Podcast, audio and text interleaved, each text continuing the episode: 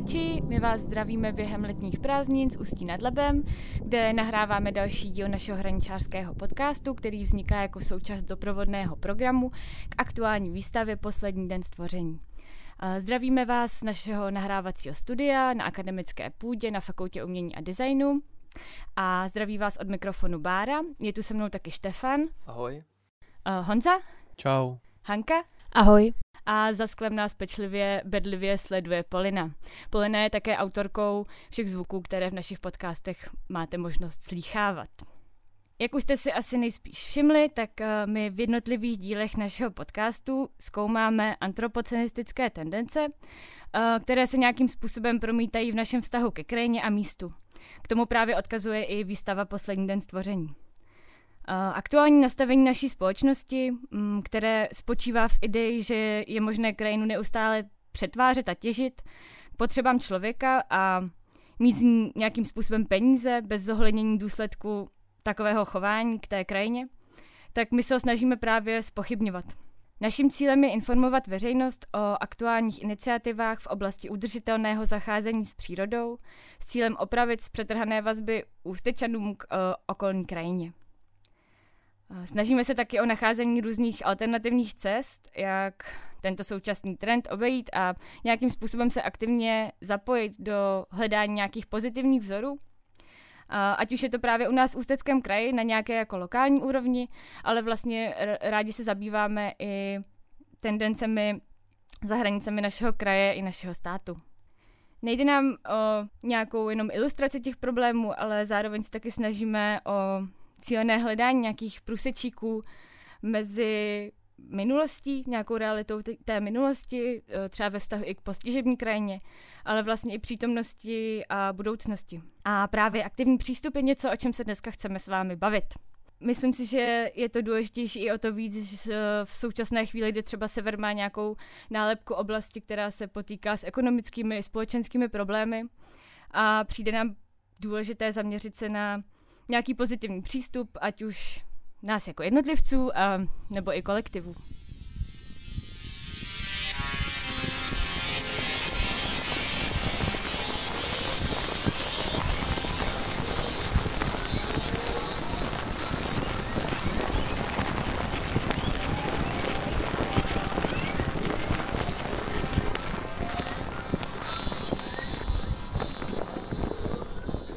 Aktivní přístup ke krajině nebo k životu obecně nějak chápeme jako odpověď na to, jakým způsobem se společnost a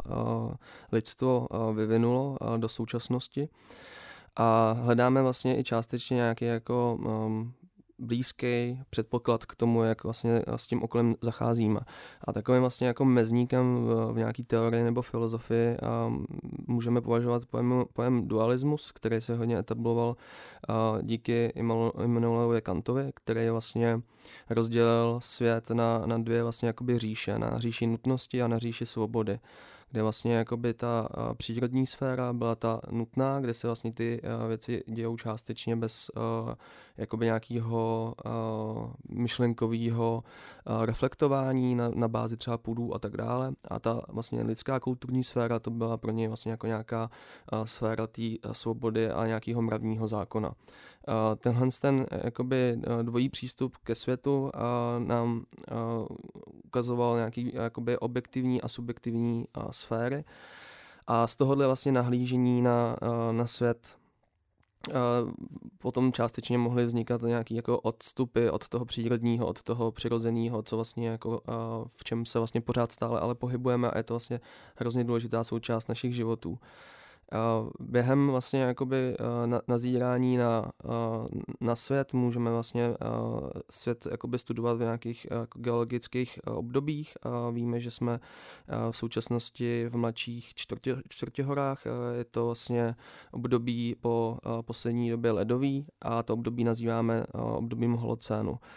A pokud bychom jakoby se snažili eh, nějak jako kategorizovat, což je vlastně jakoby mm, předmětem vědy a nějakého zkoumání, tak eh, se vlastně postupně etablují nový pojmy. A jeden z nich vlastně vychází eh, i, i z, z lidské činnosti a jeho zásahů na svět a vlastně na to, jakým způsobem je morfovaná vůbec celá planeta. Ten pojem začíná být už jakoby přetěžovaný a nicméně bavíme se o pojmu antropocén. A z tohohle hlediska vlastně si vlastně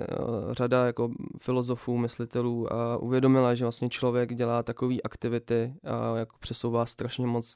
zemin, ovlivňuje řeční toky, ovlivňuje klima a, a vlastně teda dopad vlastně jako toho člověka můžeme začít jako zkoumat a bude prostě e, dohlednutelný i, za, i v dalších generacích a budoucnosti planety. Proto vlastně se vytvořil ten pojem, abychom mohli tuhle tu novou etapu, do které jsme vstoupili, nějak vlastně jako problematizovat. Od jaké doby se vlastně tady ten pojem uh, používá? Uh, no, já mám teda pocit, že v, asi až jako v posledních třeba 10-15 letech začíná být jako fragmentovaný a dostává se jako blíž k uh, širší veřejnosti, ale uh, obecně uh, jakoby shodnout se na tom, kdy ten um, fenomén vlastně toho antropocentrického přístupu ke světu vzniknul, uh, je jako předmětem diskuzí a někdo to uh, řadí až třeba do uh,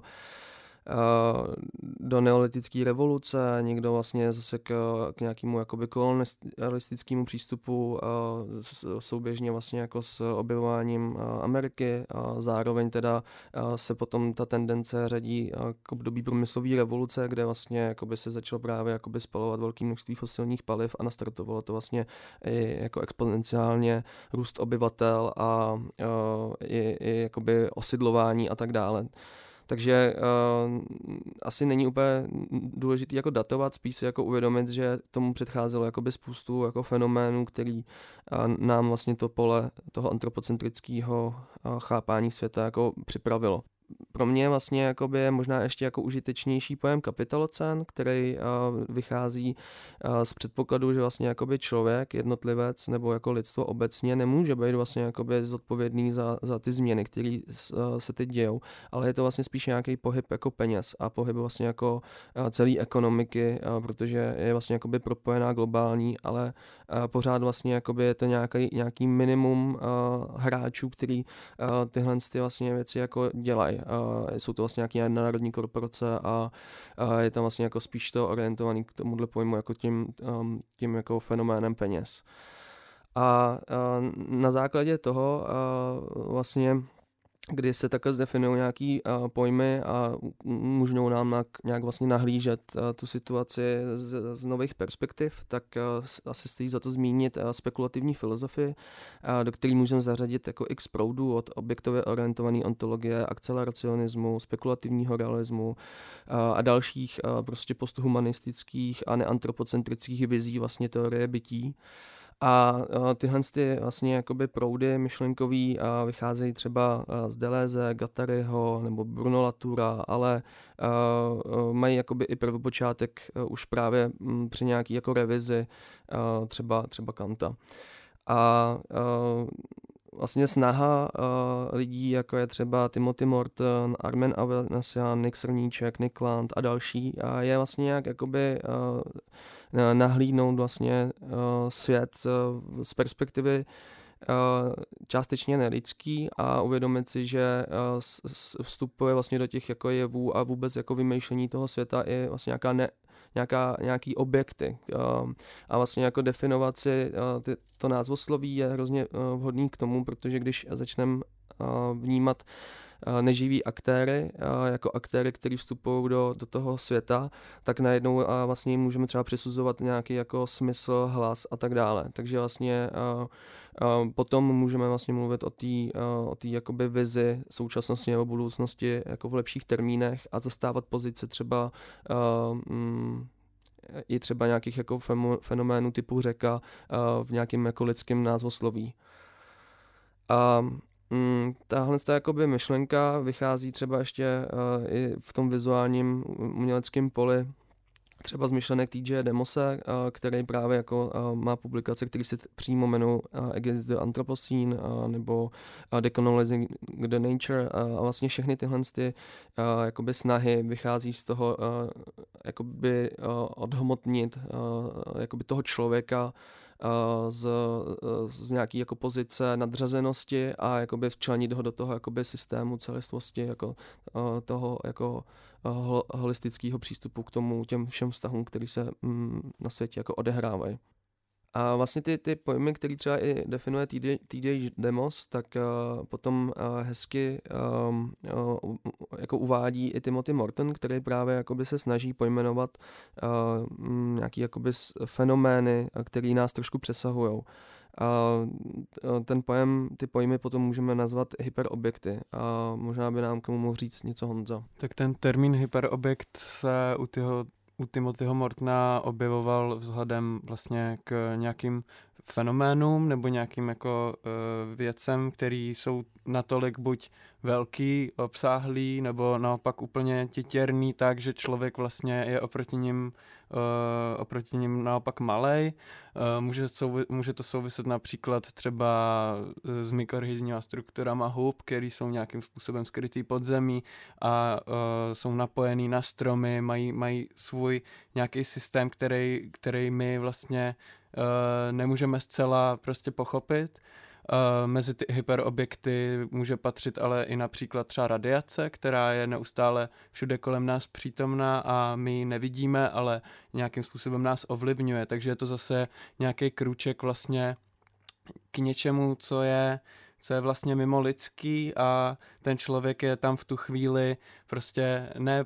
jako nějakým způsobem ponižovaný, protože to furt jakoby pojmenovává, ale stejně to nemůže celé pochopit, takže tím pádem je tam zase ten trošku odklon od toho antropocentrismu, protože jsou tu prostě věci, který, který ten člověk uh, prostě třeba nemůže tak vnímat, jako by mohl.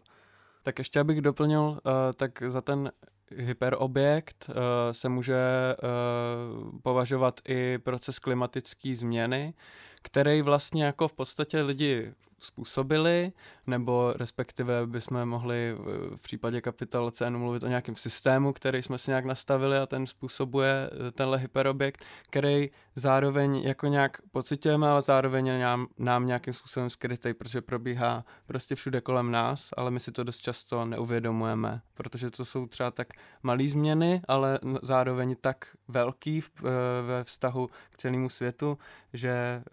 je to prostě mimo naše chápání třeba často. Uh, v tom, v té součásti uh, tohohle toho fenoménu té klimatické změny, tak se můžeme bavit i o uh, extraktivismu, o kterém by mohla říct něco Bára. Tak ten pojem extraktivismus už jsme tady několikrát zmínili a používá se často v souvislosti pohledu na krajinu s ohledem na její ekonomickou využitelnost. My jsme vycházeli třeba například z textu Lukáše Likavčana,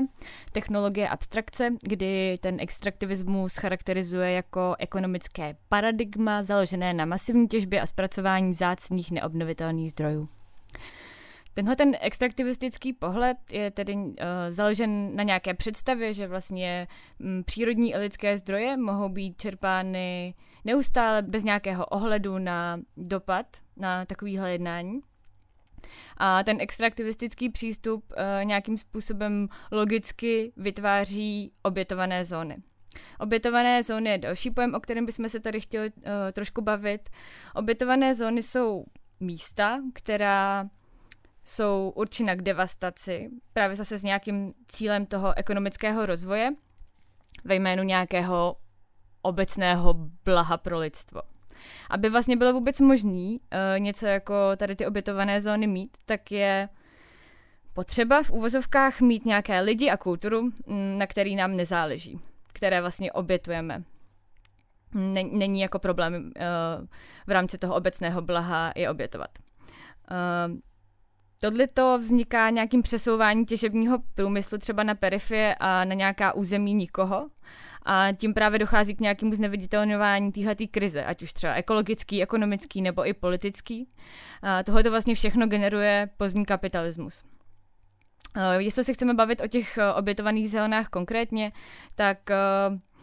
ve světě jsou typicky takovýhle místa třeba v Latinské Americe nebo v Africe, právě v těch místech, kde je uplatňována ta koloniální logika.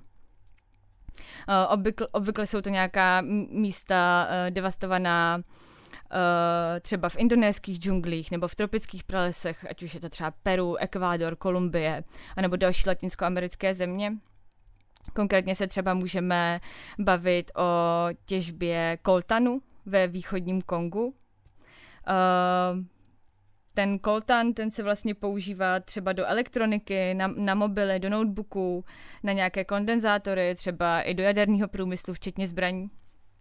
takže vlastně my jsme na něm uh, nějakým způsobem i závislí. Právě to souvisí hezky s tím, co říkala Bára, že uh, ty obětované zóny vychází z nějakého jako um, postkapitalistického přístupu ke světu a k nějakému jako udržování chodu. Vlastně všechny ty, uh, všechny ty neobnovitelné zdroje vlastně generují energii a generují prostě materiál pro nové technologie a pro udržení vlastně současného stavu.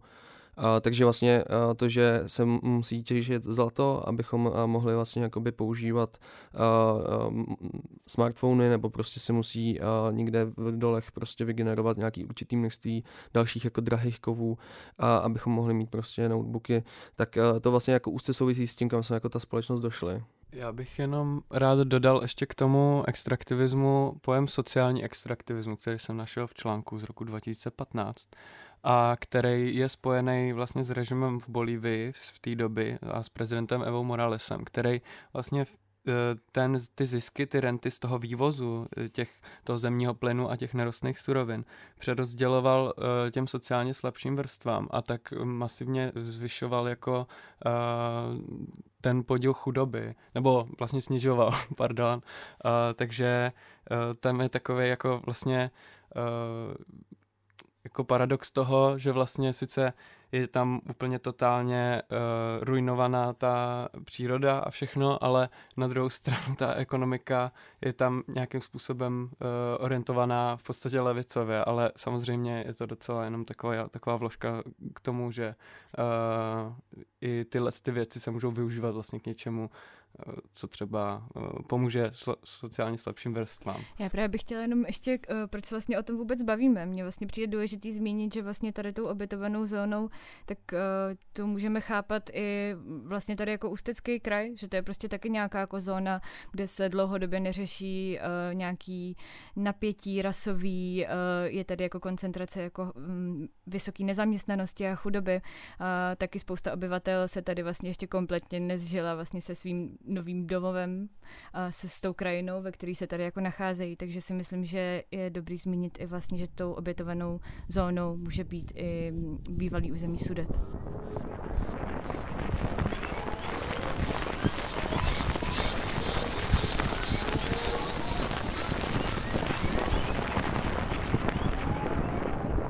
Tak já bych teďka ráda navázala po uh, tady té masivní náloži depresivních informací a stáhla bych to uh, na vlastně to, jak se s tím může vypořádávat jedinec, stáhnout to trošku na žitou lidskou zkušenost a co vlastně dělat s tím, když člověk tyhle ty informace získává a jak si uh, vytvořit nějaký uh, aktivní přístup, kterým to, kterým to bude řešit. Protože vztah jedince k přírodě a jeho environmentální chování na základě toho je je, je dost individuální a uh, ovlivňuje to jak, jak jeho osobnost, tak, uh, tak jeho uh, vnější prostředí. A uh, musíme vlastně mít, mít určité pochopení pro to, proč, proč se určitý člověk chová takovýmhle způsobem, že uh, budou, budou rozdíly mezi lidmi právě třeba žijících uh, v těch obětovaných zónách, na, naopak mezi prostě lidmi uh, z nějakých třeba privilegovaných sfér a podobně. A že to, že jenom uh, vlastně vyházíme tyhle ty informace, tak uh, nic vlastně neudělá. A musíme hledat uh, nějaké společné strategie, jak uh, tohle komunikovat a jak to převést do našeho chování. Protože třeba ekopsycholog Jan Krajhansel, který se právě dlouhodobě věnuje celému pojmenovávání vlastně vztahu jedince a krajiny, tak třeba tvrdí, že z průzkumu veřejného mínění v České republice vyplývá, že právě od jako určitých eh, tady z těch postojů k ochraně přírody je straš, je mají lidi daleko k chování, protože vlastně chybí tam nějaká jako nějaký způsob eh, vedení a uh, toho jako uh, motivace k tomu, k tomu se zapojit, že člověk ty informace tak jako pasivně získává, vlastně jako tuší, co je, co je špatně, co je dobře, ale neví, jak to má uh, převádět do svého chování. Zároveň uh, tyhle ty znalosti a postoje jsou uh, takzvaně mělké, tedy uh, snadno ovlivnitelné, což znamená, že často stačí jedna nějaká významná událost nebo nějaký politický projev a názor široké veřejnosti se změní, protože tady zase narážíme na to, že se, že se tahle ta komunikace jede spíš populisticky, než přesto, abychom se soustředili na fakty, jak to opravdu je a co s tím můžeme nějak společně udělat, ale vlastně se i, i tyhle ty uh, jevy hrozně ohýbají k tomu, k nějakému jako zisku. A právě třetí bod je to, že uh, komunikace je strašně podceňovaná a jak, uh, jak instituce, tak uh, prostě uh, tak, tak, taky jako akademická půda i v nějakých třeba rozpočtových strategiích a podobně jsou uh, environmentální témata poměrně špatně komunikovaná. A i když, i když tady vlastně ty velké předpoklady jsou, tak zároveň nemůžeme spolehat na to, že, že přijde někdo to nějak jako vyřešit a konečně se teda jako sjednoťme a uh, bude revoluce, nebo nevím, ale, uh, ale musíme, ale uh, vlastně tam, tam, tam je jako strašně moc uh, oddělávání a, a, a odnaučování se určitého jako určitého vztahování se jak právě k té, k té přírodě, tak, tak, tak k sobě navzájem, že, uh, že se musíme nějak uh, odnaučit být vlastně odcizení a nějakým způsobem upřímně neziskově spolupracovat.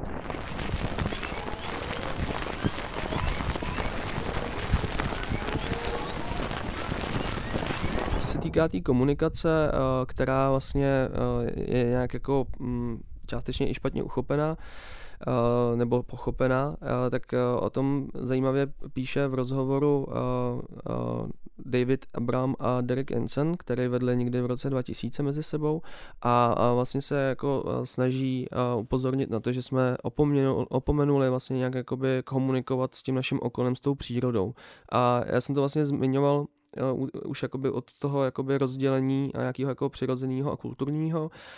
kdy, kdy vlastně jako tyhle ty věci se nějak jako oddělily, když to vlastně my jsme jako neustále vlastně jako součástí toho okolního přírodního světa a jenom jakoby už mu neumíme naslouchat, anebo vlastně s ním neumíme jako ani třeba jako dobře komunikovat. A pokud bychom jako si zvnitřnili nějaký jakoby jevy, který, nebo situace, které se děly dřív, tak možná bychom jako zpětně měli jakoby možná šanci i jako přistupovat uh, jakoby zodpovědnějš nebo uh, hezčím způsobem vlastně k tomu uh, přírodnímu světu. Takže jako myslíš, že by měla nastat nějaká spíš jako kulturní změna, která by tohle to mohla vlastně vyřešit, jako ne, nejet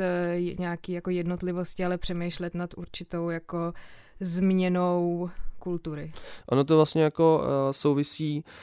s tím, co třeba i ten Derek Jensen jako uh,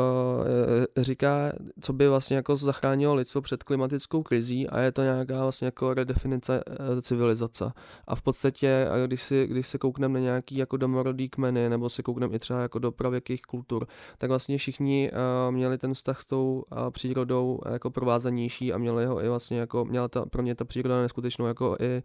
profání jako hodnotu a vykonávali řadu třeba jako iniciačních obřadů, uh, i, i, ale i třeba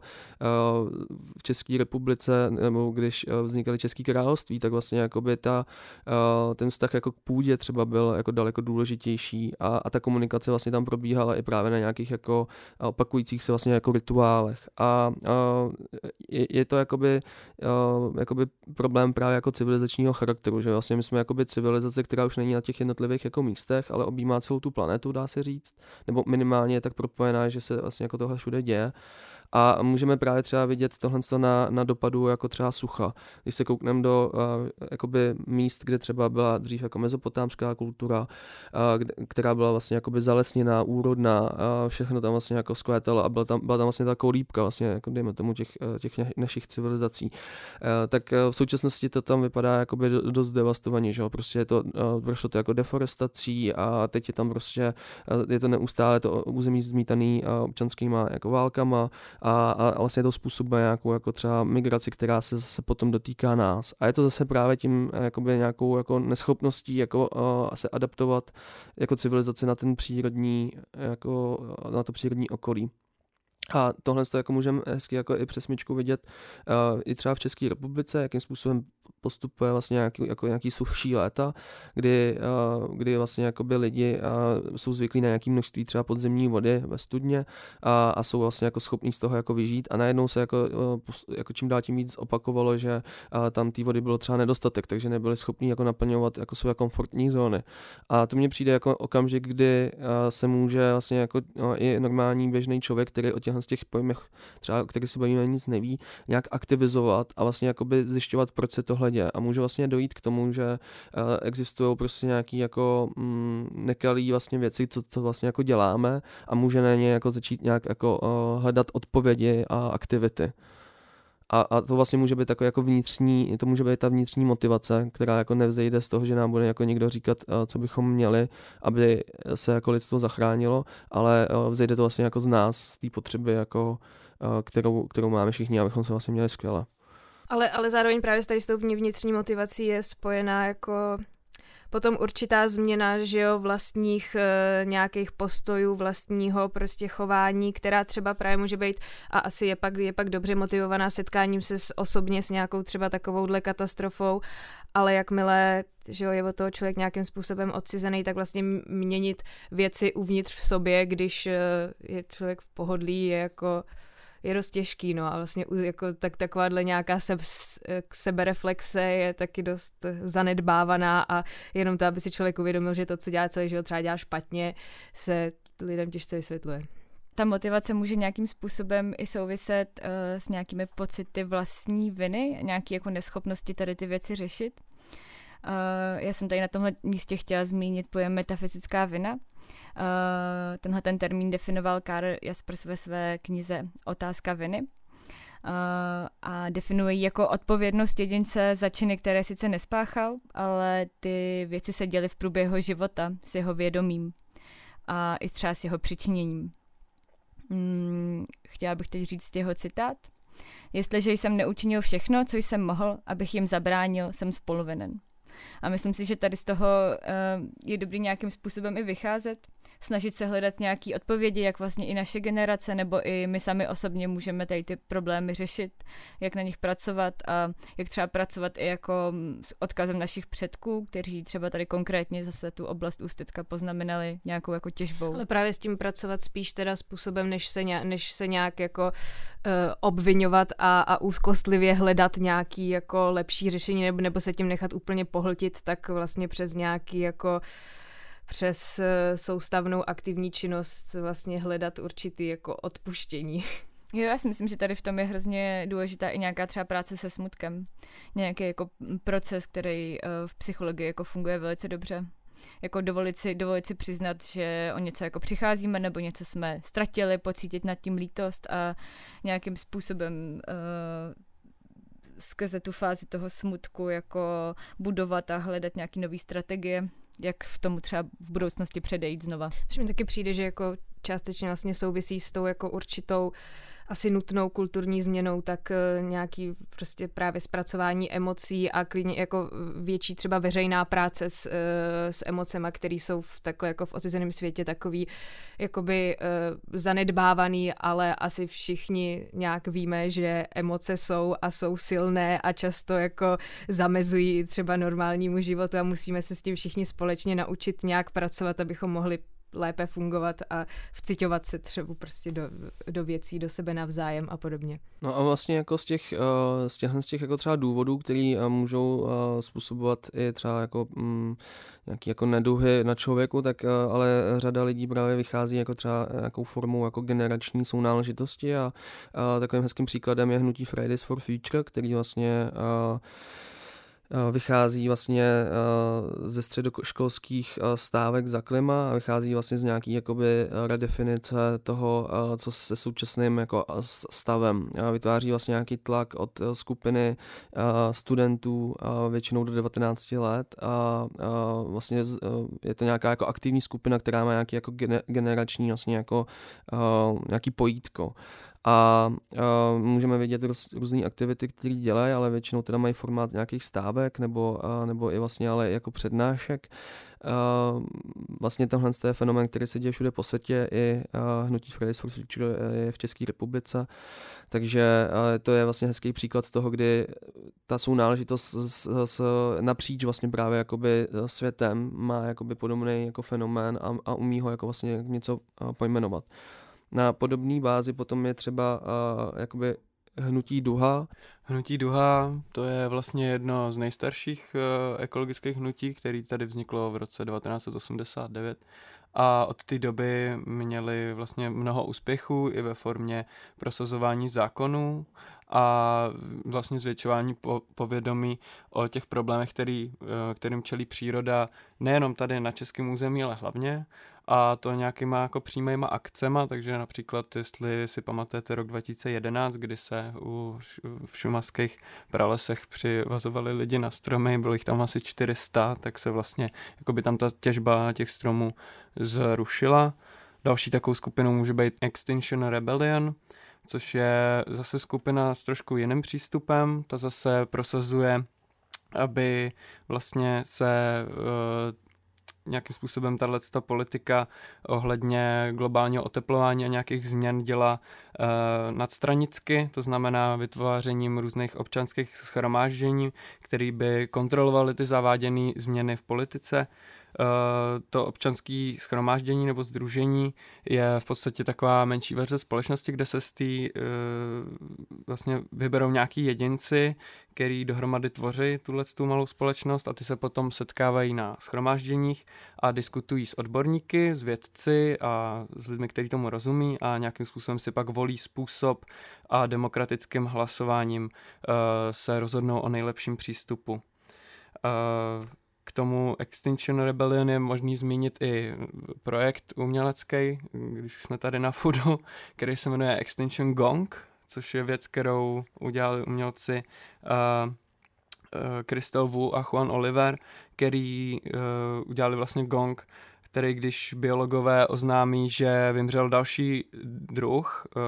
živočišný, tak se aktivuje přes 3G link vlastně uh, ta informace a ten gong vykoná speciální ceremonii, kdy čtyřma důraznýma úderama za sebou a hlasem, který řekne počítačově čteným textem vlastně latinský název toho druhu, tak se spustí ten uh, gong kdykoliv, kdy se tohleto stane. Dalším takovým uh, zajímavým vlastně hnutím, uh, který je uh, možná uh, na podobné bázi jako Extinction Rebellion, ale jeho hlavním záměrem je uh, vlastně odchod od uh, spalování fosilních paliv v České republice, hnutí Limity jsme my, který se snaží občanskou neposlušností, ale i vlastně jakoby kultivováním veřejné diskuze upozorňovat právě na problémy spojené se spalováním hnědého uhlí. Nemusíme zabíhat do detailů, jakým způsobem na to bude reagovat Evropská unie, ale nicméně je vlastně jakoby důležitý vytvářet právě ten aktivní občanský tlak na, na naše volený zastupitele, který mají největší moc tyhle ty věci jako ovlivnit. A to, co je eh, pro mě přínosný na, eh, přínosný na těch hnutích, které jsem tady vyjmenoval, je vlastně i nějaká jako forma uh, nehierarchického jako fungování, že vlastně ta diskuze probíhá často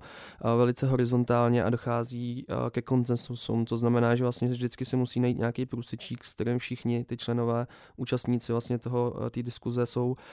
ochotní vlastně souhlasit a nějak to jako reprezentuje potom jejich myšlenky, které se zhmotňují, ať už jakoby v nějakém myšlenkovém nastavení, nějakým jako proklamování jako svých postojů, anebo i vlastně v organizování a přístupu k jednotlivým akcím. A co se dál týká vlastně nějakého aktivního přístupu, tak stojí za to potom zmínit i třeba aktivity, které jsou víc jakoby viditelné, jsou třeba víc jakoby nějakého jako konkrétnějšího rázu a to se jako nejlíp kouká tady po okolí vždycky v tom lokálním, v lokálním prostředí. Takže třeba v Ústí nad Labem můžeme zmínit komunitní zahrady, kdy vlastně jakoby člověk přistupuje jinak k formátu města a toho, co mu nabízí. A je to třeba komunitní zahrada Žížela na terase, nebo třeba iniciativa Krásné sousedění, a zároveň můžeme vidět tenhle ten přístup vlastně k, k nějakému pěstitelství i třeba u, u KPZ, Svobodný statek na soutoku, kde vlastně jakoby aktivním, aktivní starostlivostí o, o půdu se vlastně jako generuje, dejme tomu, spravedlivější přístup a nějaký odkaz pro budoucí generace k tomu, jak, jak přistupovat ke krajině a k hospodáření s ní. Možná bychom mohli vyjmenovat i taky nějaký ústecký spolky, jako jsou třeba uh, střekovské matky, které pravidelně organizují třeba nějaké uh, bazárky, bleší trhy a snaží se vlastně oživit to nábřeží Střekovský, vlastně se starají o tu, o tu svoji jako lokalitu toho Střekova, a nebo taky Skřivánek Nenti, což je um, zase združení uh, matek a otců nejenom uh, na Skřivánku tady v Ústí myslím si, že to můžete brát trochu i třeba jako otevřenou výzvu a možnost se do těch spolků zapojit a dělat tady ústí hezčím. A nebo se prostě obecně nebát vylízt ven a cokoliv tam udělat. A překonat vlastně to, že jako, uh, že jsou prostě ulice vlastně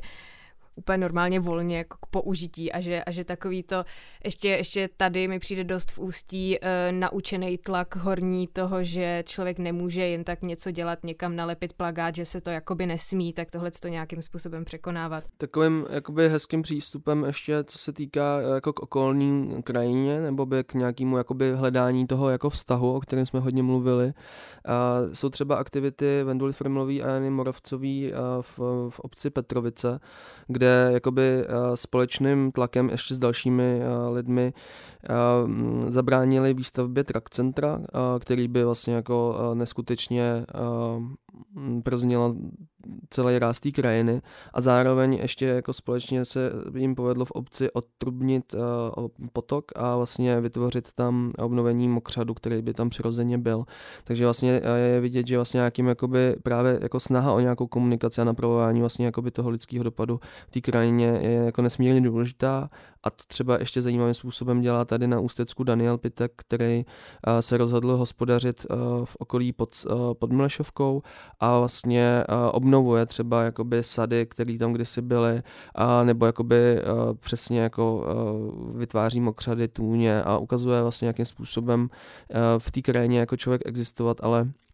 existovat tam nějak udržitelně nebo uh, nějak vlastně jako normálně, spíš než udržitelně. Co se týče těch mokřadů, tak uh, se můžeme i zmínit i o Tomáši Šenkyříkovi, což je zvukový umělec, který taky v obci Židlochovice, kde starostou obnovuje mokřady, ale mimo jiné se zabývá soundscapem, kdy chodí nahrávat uh, v určitý, za určitých podmínek a v určitém časovém úseku vlastně uh, přírodu kolem sebe, lesy, studánky a tak. A vlastně zjistil za poslední dobu, že do těch zvuků se čím dál víc přidávají i zvuky civilizace, ale uh, nějakým způsobem je tam nechává, protože ty, tyhle ty nahrávky můžou vlastně sloužit jako určitý archiv toho, jakým způsobem lidi tehdy ovlivňovali komunikaci i mezi, mezi vlastně nějakýma, uh, nějakou přírodou, jako ptáky a dalšími, dalšími obyvateli toho lesa, vzhledem k tomu, uh, za jakých jakým způsobem vlastně se snaží co nejvíce naplňovat své potřeby, ať už to jsou letadla nebo tak. O tom právě i hezky píše ten David Abram, kterýho jsme zmiňovali, a kde, kde vlastně jako hovoří o tom, že člověk vlastně vytváří svojí činností jakoby určitou, jako určitý rap, určitou flow, a kterou ta příroda jako nutně vnímá a, a vlastně jako dochází i jako k nechtění komunikaci. Takže tohle, když jako si třeba uvědomíme, tak můžeme jako hezky jakoby freestyleově se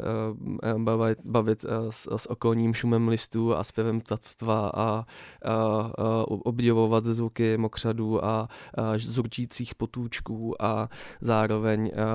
si třeba i užívat rozpáleného léta v vybetonovaném městě, když se koukneme na prorůstající zrníčko, z kterého se stává krásná osvěžující plevelnatá oázka uprostřed rušného chodníku.